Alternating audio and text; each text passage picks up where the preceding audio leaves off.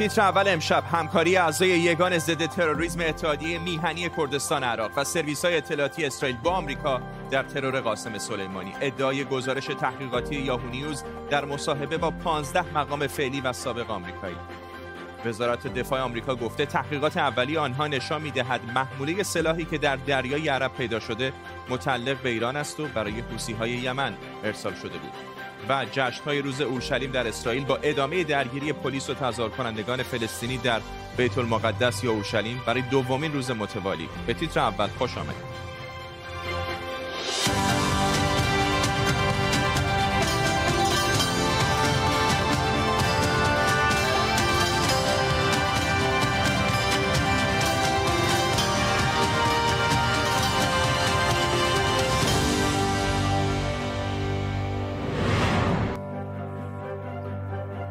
سلام به شما. یاهو نیوز در مصاحبه با 15 مقام فعلی و سابق آمریکایی جزئیات تازه‌ای از عملیات کشتن قاسم سلیمانی رو در بغداد منتشر کرده. گفته شده در این عملیات آمریکا با نیروهای اطلاعاتی اسرائیل و اقلیم کردستان عراق همکاری داشته. در این گزارش گفته شده واحد مبارزه با تروریسم کردستان عراق وابسته به حزب اتحادیه, اتحادیه میهنی در ارائه اطلاعات محلی و شناسایی قاسم سلیمانی کمک کرده. اما گروه ضد تروریسم اقلیم کردستان عراق در بیانیه رسمی هر گونه دخالت در این عملیات رو تکذیب کرده.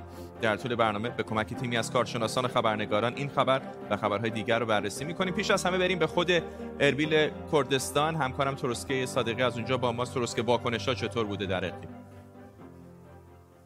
اینطور که اینکه در گزارش همونطور که اشاره کردید شما هم در گزارش به وضوح اسم برده شده از نهاد ضد ترور اقلیم کردستان که مرتبط است با اتحادیه میهنی کردستان حزبی که به گفته خودشون در طول سالهای گذشته در طول تاریخ تأسیسشون رابطه نزدیکی با جمهوری اسلامی ایران داشتن. اشاره بشه به حضور اعضای این نهاد در حالا طرح کشته شدن قاسم سلیمانی. به نوعی نگرانی اینجا در اقلیم کردستان عراق تبدیل شده. اول در داخل اقلیم در فضای مجازی می‌بینیم که واکنش ها زیاد بوده. اینکه می‌تونه عواقب بدی برای اقلیم کردستان از یک طرف داشته باشه برای خود این حزب داشته باشه هم در روابطش با کشور همسایه که ایران هست هم در روابطش با گروه های مختلف در بغداد. به حال چون بحث سر کشتن ابو مهدی مهندس معاون اجرایی هشت شعبی هم هست. اینکه در پروسه سیاسی در آینده در عراق به عنوان یک کارت فشار علیه این حزب ازش استفاده بشه. گرچه حالا همونطور که شما هم اشاره کردید یگان ضد ترور اقلیم کردستان حالا مرتبط هست با اتحادیه میهنی کردستان. اون رو تکذیب کرده اشاره کرده به روابط دیرینه اتحادیه میهنی با قاسم سلیمانی و روابط جلال طالبانی با قاسم سلیمانی. اما خب جدا از اون به همین کفایت نکردن از اعضای کلیدی این حزب از اعضای رهبریشون بیانی های مختلفی صادر کردن. اعضای پارلمان اعضای اونا در پارلمان عراق در مجلس نمایندگان نهادهای مختلفشون در رسانه های اتحادیه میهنی کردستان داریم به طور مداوم می‌بینیم که دارن تکذیب می‌کنن و تاکید می‌کنن که رابطه این حزب با جمهوری اسلامی ایران و با قاسم سلیمانی دیرینه بوده. جو متشنج رسانه‌ای حالا اینجا درست شده. از یک طرف هم اتحادیه میهنی کردستان و هم حزب دموکرات کردستان عراق به نوعی دارن همدیگر رو متهم می‌کنند و از طرف دیگه داره می‌بینیم رسانه های وابسته به جمهوری اسلامی هم فشارهاشون رو هم بر اقلیم کردستان عراق زیادتر کردن. در رسانه ها داریم می‌بینیم و هم بر هر دو حزب حاکم و نگرانی بیشتر اینجا از اینه که این می‌تونه تاثیرگذار باشه بر اقلیم کردستان عراق و روابطش از یک طرف با بغداد و از طرف دیگه با تهران. ممنونم از تو. اسکه صادقی همکارم از اربیل کردستان با ما. اطلاعات جدیدی که یاهو نیوز درباره کشتن قاسم سلیمانی منتشر کرده در صورت درست بودن می‌تونه بسیاری از تصورهای قبلی رو به هم بزنه. یاهو نیوز بعد از مصاحبه با 15 نفر از کسانی که در رده های مختلف از این عملیات مطلع بودند تهیه شده و در این گزارش گفته شده که هماهنگی گسترده بین آمریکا، اسرائیل و یگان ضد تروریسم اتحادیه میهنی کردستان وجود داره. قسان آشور تحلیلگر مسائل خاورمیانه از بوستون در ماساچوست با ماست. آقای قسان آشور می‌خوام این ازتون بپرسم. روابط اقلیم کردستان با ایران همین الان هم روابط پیچیده ای هست. اگر این اطلاعاتی که منتشر شده در یاهو نیوز درست باشه چقدر می‌تونه شرایط رو پیچیده تر بکنه؟ به خصوص در ارتباط با رابطه اتحادیه میهنی کردستان با سپاه پاسداران و جمهوری اسلامی به طور کل. ولی اول می‌خوام اینو بگم که مطمئنا عراقی ها در واقع به آمریکایی ها در این حمله کمک کردن. اصولا آمریکایی ها بدون اینکه کسی رو در روی زمین داشته باشن نمی‌تونستن مطمئن بشن که قاسم سلیمانی در این هواپیما هستش و فرود اومده یا نه. برای این شکی نیست که عراقی ها در این زمینه حداقل در بعضی از مسائل مهم در روی زمین به آمریکایی ها وقتی اینطور انجام شد کمک کردن. مسئله دومین هستش این به معنای این نیست که رهبران کردستان عراق یا رهبران سیاسی اصولا در عراق از این عملیات اطلاع داشتن. آمریکایی ها روابط اطلاعاتی و امنیتیشون با بسیاری از نهادهای عراقی ده ها در واقع گسترش پیدا کرده و از ده های پیش حضور داشتن. این رهبران سیاسی احتمال زیاد از این عملیات اطلاعی نداشتن و اصولا آمریکایی ها نمی‌خواستن به کسی بگن. اگر گفته بودن به مثلا بعضی از رهبران سیاسی احتمال زیاد قاسم سلیمانی از اون اطلاع پیدا می‌کرد و اصولا به بغداد نمیومد این اینکه کردها کمک کردند با آمریکایی ها به معنای این نیست که رهبران سیاسی هیچ کدوم از احزاب در کردستان در واقع در کنار این حملات در با آمریکایی ها کمک کردند بلکه احتمالا بعضی از فرماندهان میانی که به طور مستقیم با آمریکا در ارتباط هستند اونها هستند که مسئول در واقع این گونه عملیات هستند و اونها هستند که با آمریکایی ها کمک کردن مسئله بعدی این هستش که اصولا ایران چگونه برخورد خواهد کرد با کردها یا حداقل با اتحادیه میهنی. مسئله اینجا هستش که اصولا متحد اصلی ایران در کردستان عراق اتحادیه میهنی هستش و کسی دیگری رو نمی‌تونن ایرانی ها جایگزین بکنن. یعنی به معنای این نیستش که حالا اگر هم مثلا رهبران سیاسی اینها به آمریکایی ها در ترور سلیمانی کمک کرده باشن حتی اگر این اتفاق هم افتاده باشه اصولا ایران جایگزینی برای اینها نداره. اینطوری نیست که ایران بتونه اینها رو برکنار بکنه. ولی آیا معادلاتش تغییر خواهد کرد از اینجا به بعد به نظرتون؟ بلتب در رأس رهبران این احزاب حتی حزب دیگری که با ایران روابط خوبی نداره یعنی حزب بارزانی ها حتی در رأس اونها هم ایران فشار خواهد آورد که کسانی رو عوض بکنه. به معنای اینکه از این قضیه برای امتیازگیری و برای افزایش نفوذ خودش در کردستان عراق احتمالا استفاده خواهد کرد. ولی این به معنای این نیست که احزاب کردی رو مثلا بیاد کنار بذاره. به خاطر که همونطور که گفتم اصولا جایگزینی برای حزب بارزانی و برای و همچنین طالبانی خاصتا طالبانی ها که به ایران نزدیک هستن برای ایران وجود نداره. به روابطش رو با اینها ادامه خواهد داشت. با همزمان هم سعی خواهد کرد که از این قضیه برای افزایش نفوذش و تغییرات در رأس این احزاب استفاده بکنه. ممنونم از شما. قسان آشور تحلیلگر مسئله خاورمیانه از بوستون در ماساچوست آمریکا با ما. در ادامه مذاکرات احیای برجام در وین امروز نشست کارشناسی بین هیئت‌های ایرانی و روس برگزار شده و گفته شده مذاکرات در سطح کارشناسی هم در میان کارگروه ها برگزار شده. همزمان محمد جواد ظریف وزیر خارجه ایران هم گفته مسئولیت احیای برجام با آمریکاست نه ایران. همکارم احمد سمدی از محل مذاکرات در وین اتریش با ماست. احمد چه چیزهای بیشتری می‌دونیم در مورد روند مذاکرات؟ به فرداد امروز هم خب گفتگوهای کارشناسی صبح و بعد از ظهر انجام شد. صبح تقریبا همه کارشناسان هیئت ها حضور داشتن و خب تا حوالی ساعت یک امروز ظهر به وقت محلی برگزار شد گفتگوها و بعد از اون همه هیئت ها اینجا رو ترک کردن و بعد از ظهر هم مجددا گفتگوها در سطح کارشناسی بود که چه دقایقی پیش بود که دیدم آقای قریب آبادی به همراه کارشناسانی که از سازمان انرژی اتمی بودن اینجا رو ترک کردن. و خب در کنار اونها گفتگوهای هم بود بین آقای عراقچی و دیگر اعضای هیئت ها مثل روسیه و همچنین آقای انریکه مورا که خب هماهنگ کننده برجام هست. به نظر میاد که سرعت گفتگوها و سرعت کارهایی که در کارگروه ها داره انجام میشه در اون سطح کارگروه افزایش یافته. اما در نهایت آن چیزی که هست همونطور که تو گفتی در واقع اون موضوع این انداختن توپ در زمین یکدیگر بین ایالات متحده و ایران هستش که همونطور که آقای ظریف میگه توپ در زمین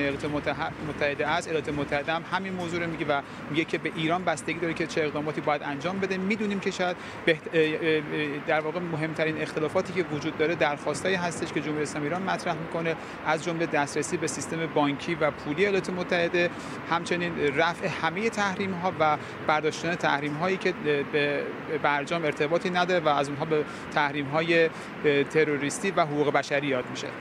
اطلاعات... با این حال فردا همین گفتگوها ادامه خواهد داشت. احمد اطلاعات چندان زیادی دیپلمات‌ها به بیرون درز نمیدن به جز حالا سفیر یا نماینده دائم روسیه در وین. ولی از همین گفته های کوتاهی که در توییتر و جاهای دیگه میشنوی از همین راهروهای هتل پشت سرت وقتی حرفاشونو میشنوی چقدر این حس وجود داره که ممکنه به یک توافقی زود یا دیر برسن؟ اون که داره مطرح میشه دیروز هم آقای انریک مورا که در مسیر این اگر این هتل من باشه تقریبا یه خود رو اونورتر در مسیر روبرو هتلی هستش که هیئت آمریکایی حضور داره.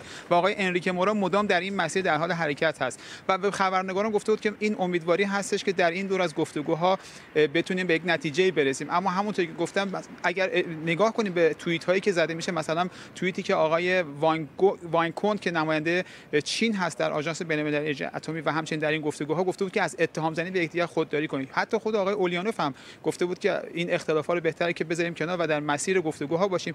و این نشون میده که گفتگوها پیچیده است. مگر اینکه یک اراده سیاسی باشه از دو طرف که هم ایران میگه من دارم هم ایالات متحده اما اینکه کدومشون بخوان اراده سیاسی رو نشون بدن و نسبت به اون خواسته هاشون کوتاه بیان یا اون خواسته رو انجام بدن بستگی به اون داره که در روزهای آینده مشخص خواهد شد. ممنونم از تو احمد سمدی خبرنگار ما از محل مذاکرات در وین اتریش.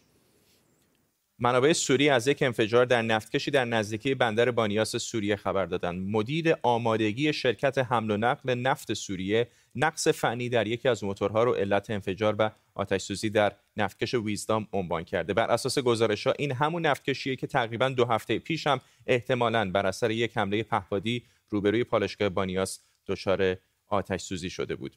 در خبری دیگر ناوگان پنجم آمریکا از کشف و توقیف یک کشتی حامل موشک و سلاح قاچاق رو در دریای عرب خبر داده. وزارت دفاع آمریکا ایران رو مبدع محموله سلاح, سلاح توقیف شده اعلام کرده و همینطور گفته که این محموله سلاح با هدف تجهیز حوسی های یمن ارسال شده. رمز رزمناو USS Monterey موفق شده که این محموله بزرگ سلاح رو در یک کشتی بدون پرچم توقیف کنه. گزارش شده که خدمه این کشتی بعد از بازجویی آزاد شدند فرزین ندیمی تحلیلگر امور دفاعی امنیتی در مؤسسه واشنگتن از پایتخت آمریکا با آقای ندیمی اول می‌خوام در مورد این کشتی که در نزدیکی سواحل بنیاس در سوریه آتش گرفته یا انفجاری در این صورت گرفته ازتون بپرسم. این همون کشتی هست؟ ظاهرا که دو هفته پیش هم دچار سانحه شده بود. این اتفاقات داره بیشتر و بیشتر میشه به خصوص در شرق مدیترانه. چه انگشت اتهام رو در واقع متوجه کجا میشه کرد؟ چطور میشه متوجه شد که چه کسی یا چه کشوری یا چه گروهی پشت این حملاته؟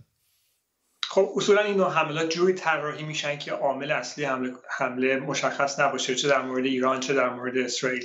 در این مورد هم طبیعتا انگشت اتهام به سمت اسرائیل خواهد بود همونطور که هفته پیش بوده. این یک کشتی نفتکش که حدود 300 تا 350 هزار بشکه نفت از سوپر تانکر ایرانی آرمان 114 نفت گرفته بوده و در حال نزدیک شدن به ترمینال آفشور بانیاس بوده برای اینکه نفتش تخلیه بکنه. اون ترمینال نمی‌تونه super tanker های بزرگو بپذیره و به خاطر همین لازمه که نفکش های کوچکتر این کار transshipment رو انجام بدن در این مورد هم خب انفجار اولیه صحبت از این بود که نقص فنیه ولی گزارش هایی در مورد برخورد هواپیما بدون سرنشین انفجاری همون موقع شنیده شد. در این مورد هم یکی از اولین گزارش ها همین برخورد هواپیما انفجاری بوده.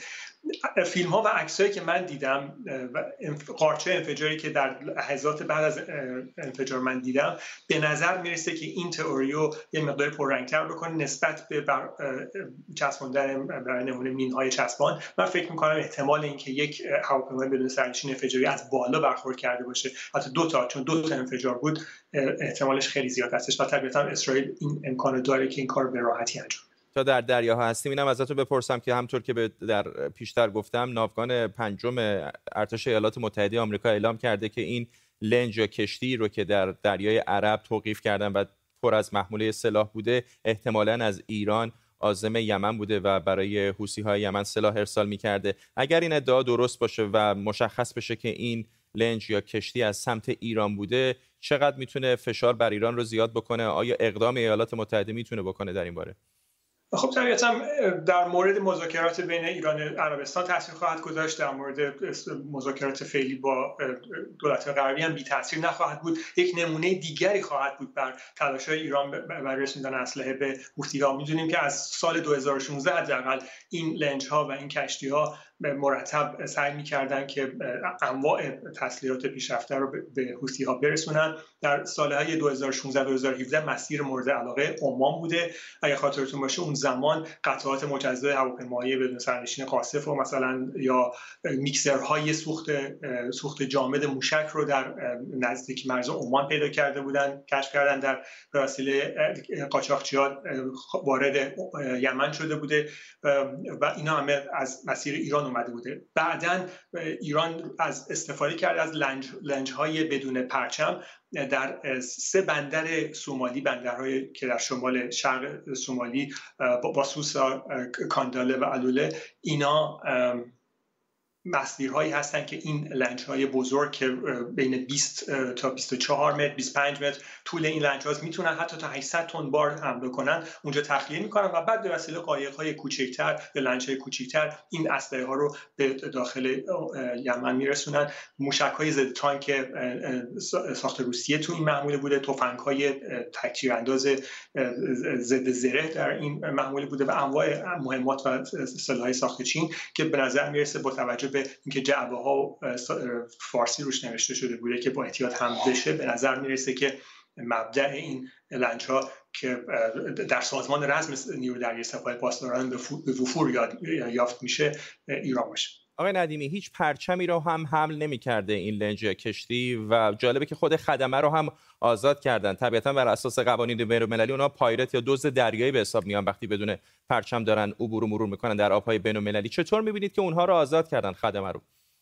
خب برای گارد سالی آمریکا که اینا رو گرفته سعی کرده که مقداری از تشدید اوضاع جلوگیری بکنه. اصولا نیروی دریایی اینطور تشخیص داده که با آزاد کردن سریع این افراد جلوی بدتر شدن اوضاع در این شرایط بسیار حساس سیاسی بگیره ممنونم از شما فرزی ندیمی از واشنگتن دی سی با درگیری ها در شرق اورشلیم یا بیت المقدس برای چندمین شب پیاپی ادامه داشته. هلال احمر فلسطین اعلام کرده دیشب 90 نفر زخمی شدند. همزمان پلیس اسرائیل گفته که در محله شیخ جراح تظاهر کننده ها به سوی نیروهای امنیتی سنگ پرتاب می‌کردند. نمایندگان گروه چهارجانبه خاورمیانه یعنی آمریکا، اتحادیه اروپا، سازمان ملل متحد و روسیه هم خواستار توقف درگیری ها و خشونت ها شدند.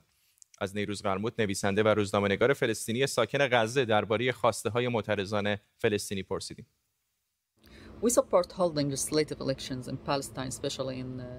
ما خواهان برگزاری انتخابات مجلس فلسطین در پایتختمون اورشلیم هستیم چیزی که اسرائیل باهاش مخالفت کرده. این انتخابات می‌تونه زمینه های حکومت دموکراسی در فلسطین رو تقویت کنه. اما اون چیزی که در منطقه شیخ جراح در اورشلیم رخ میده یه جور پاکسازی قومیه. اسرائیل داره مردم بومی اونجا رو مجبور می‌کنه خونهاشون رو ول کنن و برن یه جای دیگه. خب طبیعیه. این به درگیری منجر میشه. ما از روند دموکراتیک برای برخورداری مردم اون منطقه از حقوق طبیعی خودشون دفاع می‌کنیم. حالا در روز اورشلیم باز ما یادمون میاد که این روزیه که سرزمین و آزادی ما را از ما گرفتن. میر جاودانفر تحلیلگر مسائل اسرائیل هم از تل به ما پیوسته. آقای جاودانفر این درگیری ها رو چطور می‌بینه آیا همون اتفاقی است که هر سال کم و بیش می‌بینیم یا یک جنبه جدیدی درش هست؟ متاسفانه جنبه جدیدی هستش. ما تشدید در این درگیری ها می‌بینیم چون از یک طرف آقای نتانیاهو داره با همپیمانان افراطی خودش داره سعی می‌کنه که عضو شدن احزاب عرب در دولت آینده اسرائیل رو سختتر بکنه با همچین تنش هایی با همچین درگیری هایی چون آقای نتانیاهو می‌دونه که اگر رقباش بتونن احزاب عرب رو به خصوص حزب رعم که در جنوب اسرائیل هستش. اگه اونها رو بتونن جذب بکنن برای دولت آینده و از اون حمایت داشته باشن می‌تونن دولت تشکیل بدن و این می‌تونه کاملا به ضرر آقای نتانیاهو تموم بشه. از یه طرف دیگه حماس هم هی تحریک می‌کنه که که این تظاهرات انجام بشه و حتی در تظاهرات ها دیدیم در مسجد الاقصا فراخانی می‌کردن برای حمله موشکی به تلاویو که اونم حماس داره از این مسئله سعی می‌کنه سو استفاده می‌کنه برای منافع حزبی خودش چون حماس الان از یک طرف احساس می‌کنه که سازمان آزادی بخش فلسطین ضعیف شده و داره سعی می‌کنه با این نوع تحریکات محبوبیت خودش رو در, در بین مردم فلسطین در کرانه باختری به خصوص و در اورشلیم شرقی افزایش بده. باعث هر دو طرف پرهیز بکنن. این قانون قانونی که در شیخ جراح داره اجرا میشه نجات پرستی هستش چون این قانون فقط اجازه میده خانه هایی که به یهودیان تعلق داشتن به اونها برگرده. مثل همین خانه هایی که تو شیخ جراح هستن صاحب قبلیشون یهودی بودن. حالا بر اساس قانون می‌خوان به صاحبان یهودیشون برگردونن. ولی در اسرائیل هیچ قانونی ما نداریم که خانه هایی که به فلسطینی ها تعلق داشته باشه به اونها برگردونده بشه. همچین چیزی اصلا وجود نداره. از یه طرف دیگه هم فلسطینی ها بایستی از این نوع خشونت ها به خصوص استفاده از مسجد الاقصا به عنوان میدان جنگ علیه اسرائیل پرهیز بکنه. اونجا یک مکان مقدس هستش. نبایستی از اون از این از این مکان استفاده بکنن برای حمله کردن با سنگ و با بطری به به سربازان اسرائیل. و بعضی از شعرهایی هم شعارهایی هم که ما از فلسطینی ها میشنویم واقعا نگران کننده هستش چون فراخانی حمله به اسرائیل هستش و حمایت از حماس که یک گروه یهودی ستیز هستش که می‌خواد اسرائیل از صفحه روزگار محو بشه. ممنونم از شما. میری جاودانفر تحلیلگر مسائل اسرائیل از تل با ما. طبق گزارش ها آمار قربانیان انفجار در نزدیکی مدرسه دخترانه در شهر کابل به بیش از 50 نفر رسیده. طالبان مسئولیت این انفجار رو به عهده نگرفته. جواد ظریف وزیر خارجه ایران داعش رو مسئول این انفجار معرفی کرده. وزارت داخلی افغانستان هم هدف از این کار رو وارد کردن فشار بر مردم و حکومت افغانستان دونسته. تاج سروش همکارم اینجا در استودیو با ماست. تاجدین یک روز بعد از این انفجار مهیب حالا جزئیات بیشتری داره مشخص میشه. دقیقا لحظات پیش آقای اشرف غنی رئیس جمهوری افغانستان روز سه شنبه را اعضای عمومی در افغانستان اعلام کرد و واکنش های گسترده جهانی داشته انفجار از پاپ فرانسیس رهبر کاتولیکای جهان گرفته تا وزارت خارجه آمریکا تا دبیر کل سازمان ملل جواد ظریف وزیر خارجه ایران که البته داعش مسئول این حمله دانست. واکنش های گسترده جهانی داشته و در داخل افغانستان البته واکنش های یک مقدار فرداد متفاوت تر است. مردم خیلی خشمگین هستند بر علیه هم دولت افغانستان و هم داعش و یا هم طالبا. دولت افغانستان متهم به بیکفایتی می‌کنه. هرچند که دولت افغانستان محبوبیت در بین مردم از دست داده و یک مقدار دولت ناکام معرفی شده و مردم هم خشمگین هستند و میگن که دولت نمی‌تونه که تامین امنیت بکنه و دخترها و کودکایی که دیروز در کابل کشته شدن از خانواده های فقیری بودن و از خانواده کم درآمدی بودن که از جاهای دور آمده بودن و ای به این مدرسه می‌رفتن و در این مدرسه خودروی پر از مواد منفجره اونجا کنار مدرسه با پارک شده بوده و اونجا منفجر می‌کنه که تقریبا حالا آمار به 58 نفر رسیده و دوازده بیمارستان در داخل کابل پر از زخمی های روی داده است ممنونم از تو تاج الدین سروش همکارم اینجا در استودیو با ما انتخابات پارلمانی اسکاتلند برگزار شد و حزب ملی اسکاتلند برای چهارمین بار پیاپی پیروز این انتخابات شد. نیکولا استروژن وزیر اول اسکاتلند هم بعد از این پیروزی بر اجرای دوباره همه پرسی استقلال اسکاتلند تاکید کرد. وعده که چندان خوشایند بوریس جانسون نخست وزیر بریتانیا نیست. بهاره خدابنده همکارم از روبروی پارلمان اسکاتلند در ادینبورگ یا ادینبرو امروز اینجا دعوا داشتیم بالاخره ادینبورگ بگیم یا ادینبرو با ماست. بهاره تعریف کن برامون که چقدر احتمال برگزاری یک همه پرسی برای استقلال دوباره اسکاتلند الان زیادتر شده.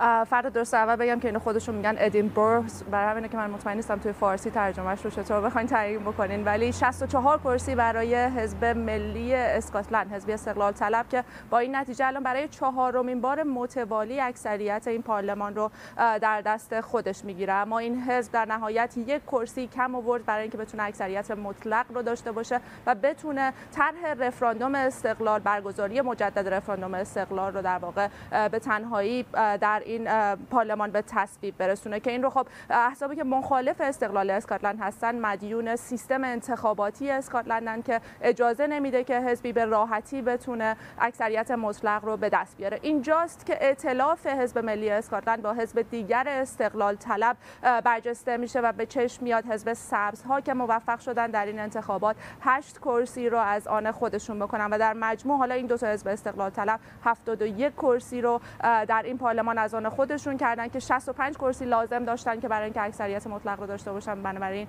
می‌بینیم که هفت کرسی هم بیشتر از اون چیزی که لازم دارن برای برگزاری رفراندوم لازم دارن. منتها نکته اینجاست که اگر شمارش کرسی ها رو کنار بگذاریم و عدد در مجموع بخوایم اعداد رو نگاه بکنیم 50 درصد از رای دهنده ها به احساب مخالف استقلال اسکاتلند رای دادن. بنابراین حتی اگر رفراندوم هم اتفاق بیفته ما مطمئن نیستیم که وزنه به کدوم بر سنگینی می‌کنه و نتیجه این رفراندوم چه خواهد بود. خودت هم گفتی بوریس جانسون و دولت لندن با این رفراندوم مخالف. بنابراین برگزاری رفراندوم استقلال و جنبش استقلال اسکاتلند با چالش های زیادی همچنان روبروه.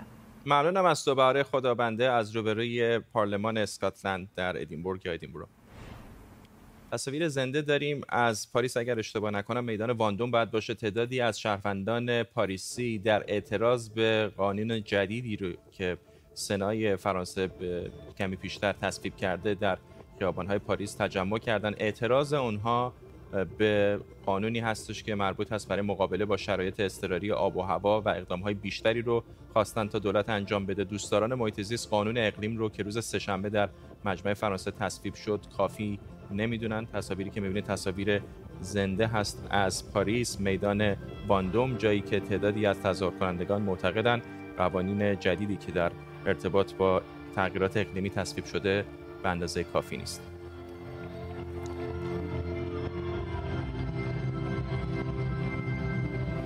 خب به این ترتیب می‌رسیم به پایان تیتر اول امشب. فردا ساعت 8 شب با تیتر اولی دیگر همراه شما خواهیم بود. تا هنگام بدرود.